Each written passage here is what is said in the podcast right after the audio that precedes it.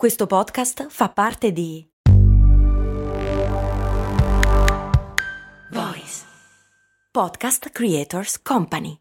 Another day is here and you're ready for it. What to wear? Check. Breakfast, lunch, and dinner? Check. Planning for what's next and how to save for it? That's where Bank of America can help. For your financial to-dos, Bank of America has experts ready to help get you closer to your goals. Get started at one of our local financial centers or 24-7 in our mobile banking app. Find a location near you at bankofamerica.com slash talk to us. What would you like the power to do? Mobile banking requires downloading the app and is only available for select devices. Message and data rates may apply. Bank of America and a member FDIC. Brandy, signore e signori, il podcast nato per farci diventare le persone più interessanti del nostro ufficio. Ogni giorno nuovi episodi, ogni giorno nuovi spunti per il nostro cervello.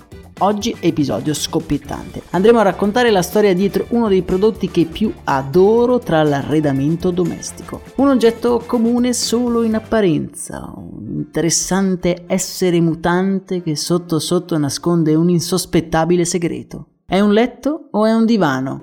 Sa soltanto quello che non è. Eh no, invece, è entrambi. E dietro questa geniale intuizione troviamo un immigrato palermitano con un grande fiuto per il marketing.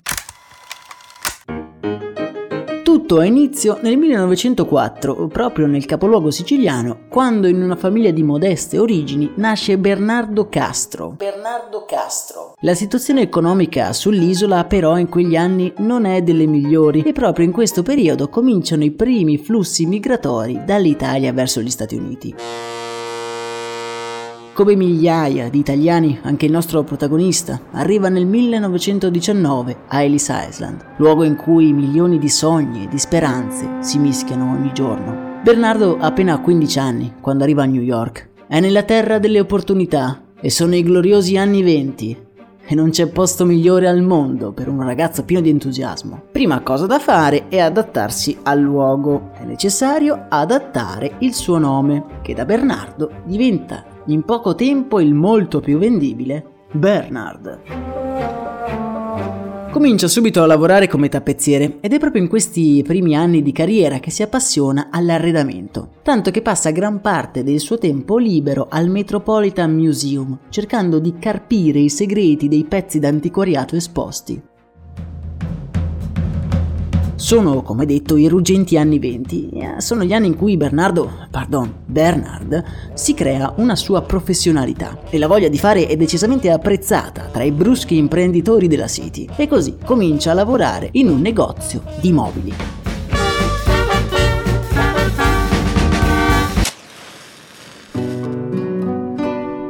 Purtroppo i sogni e le speranze del giovane rampante si infrangono contro l'invalincabile muro della crisi economica. Da un giorno all'altro, nell'ottobre del 1929, i negozi chiudono per non riaprire mai più. I bisogni degli americani cambiano radicalmente. I mobili non sono più la prima preoccupazione, ora si vive per sopravvivere, non per pensare ad inutili sfizi.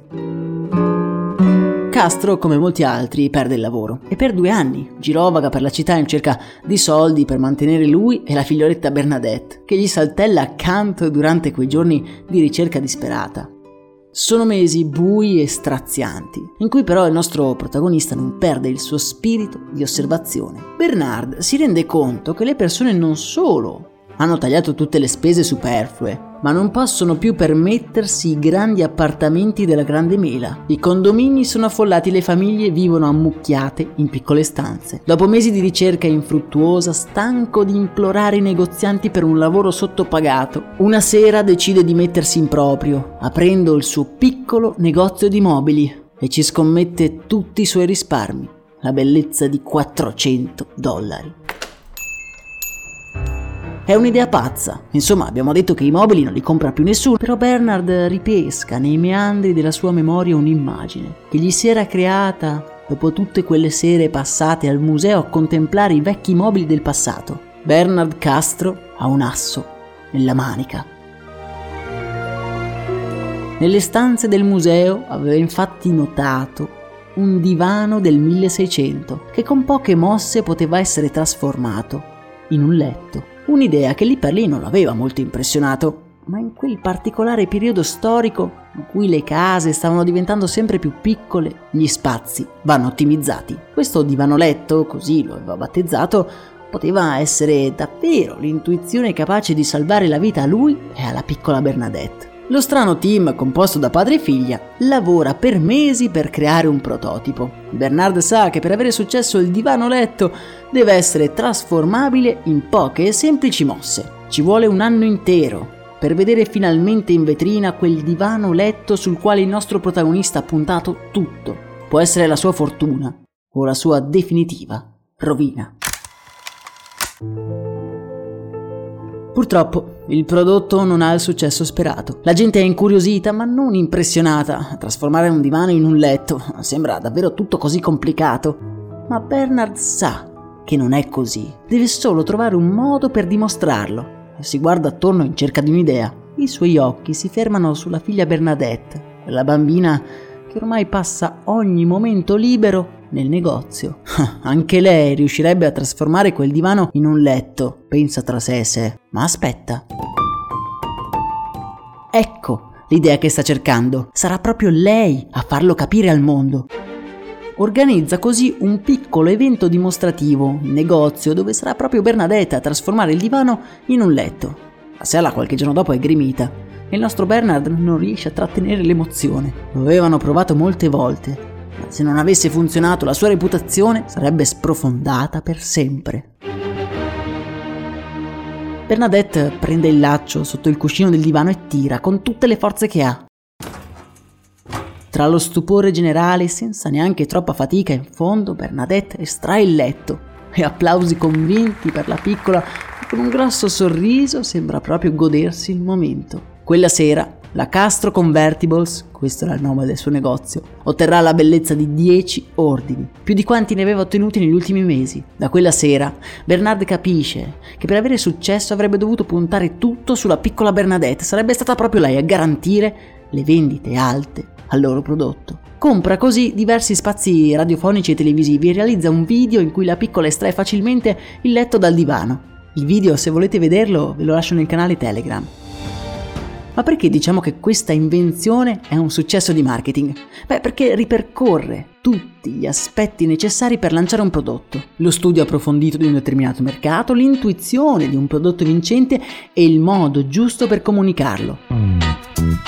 Gli spot di Bernadette diventano estremamente popolari, tanto che la figlia di Bernard viene eletta la bambina più famosa d'America. E questo ovviamente si traduce in un'esplosione di vendite per la Castro Convertibles che renderanno il nostro protagonista miliardario e gli faranno vendere oltre 5 milioni di divano letto. Quanto alla piccola Bernadette, venderà nel 93 l'azienda di famiglia per darsi al canto e alla politica.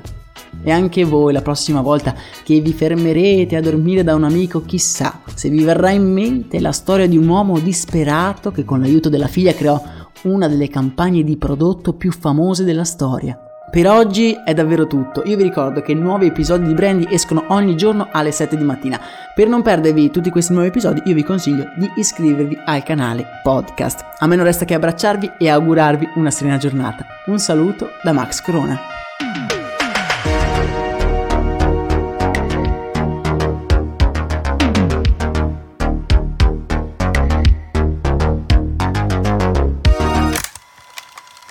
E adesso un bel caffè Finito. Perché rischiare di rimanere senza caffè quando puoi abbonarti a Caffè Borbone? Prezzi vantaggiosi, costi di spedizione inclusi, tante possibilità di personalizzazione e l'abbonamento lo sospendi quando vuoi. Decidi tu la frequenza, la qualità, scegli tra le cialde e capsule compatibili e crea il tuo mix di gusti e miscele. Mai più senza caffè con l'abbonamento Caffè Borbone. Tutte le info su caffèborbone.com.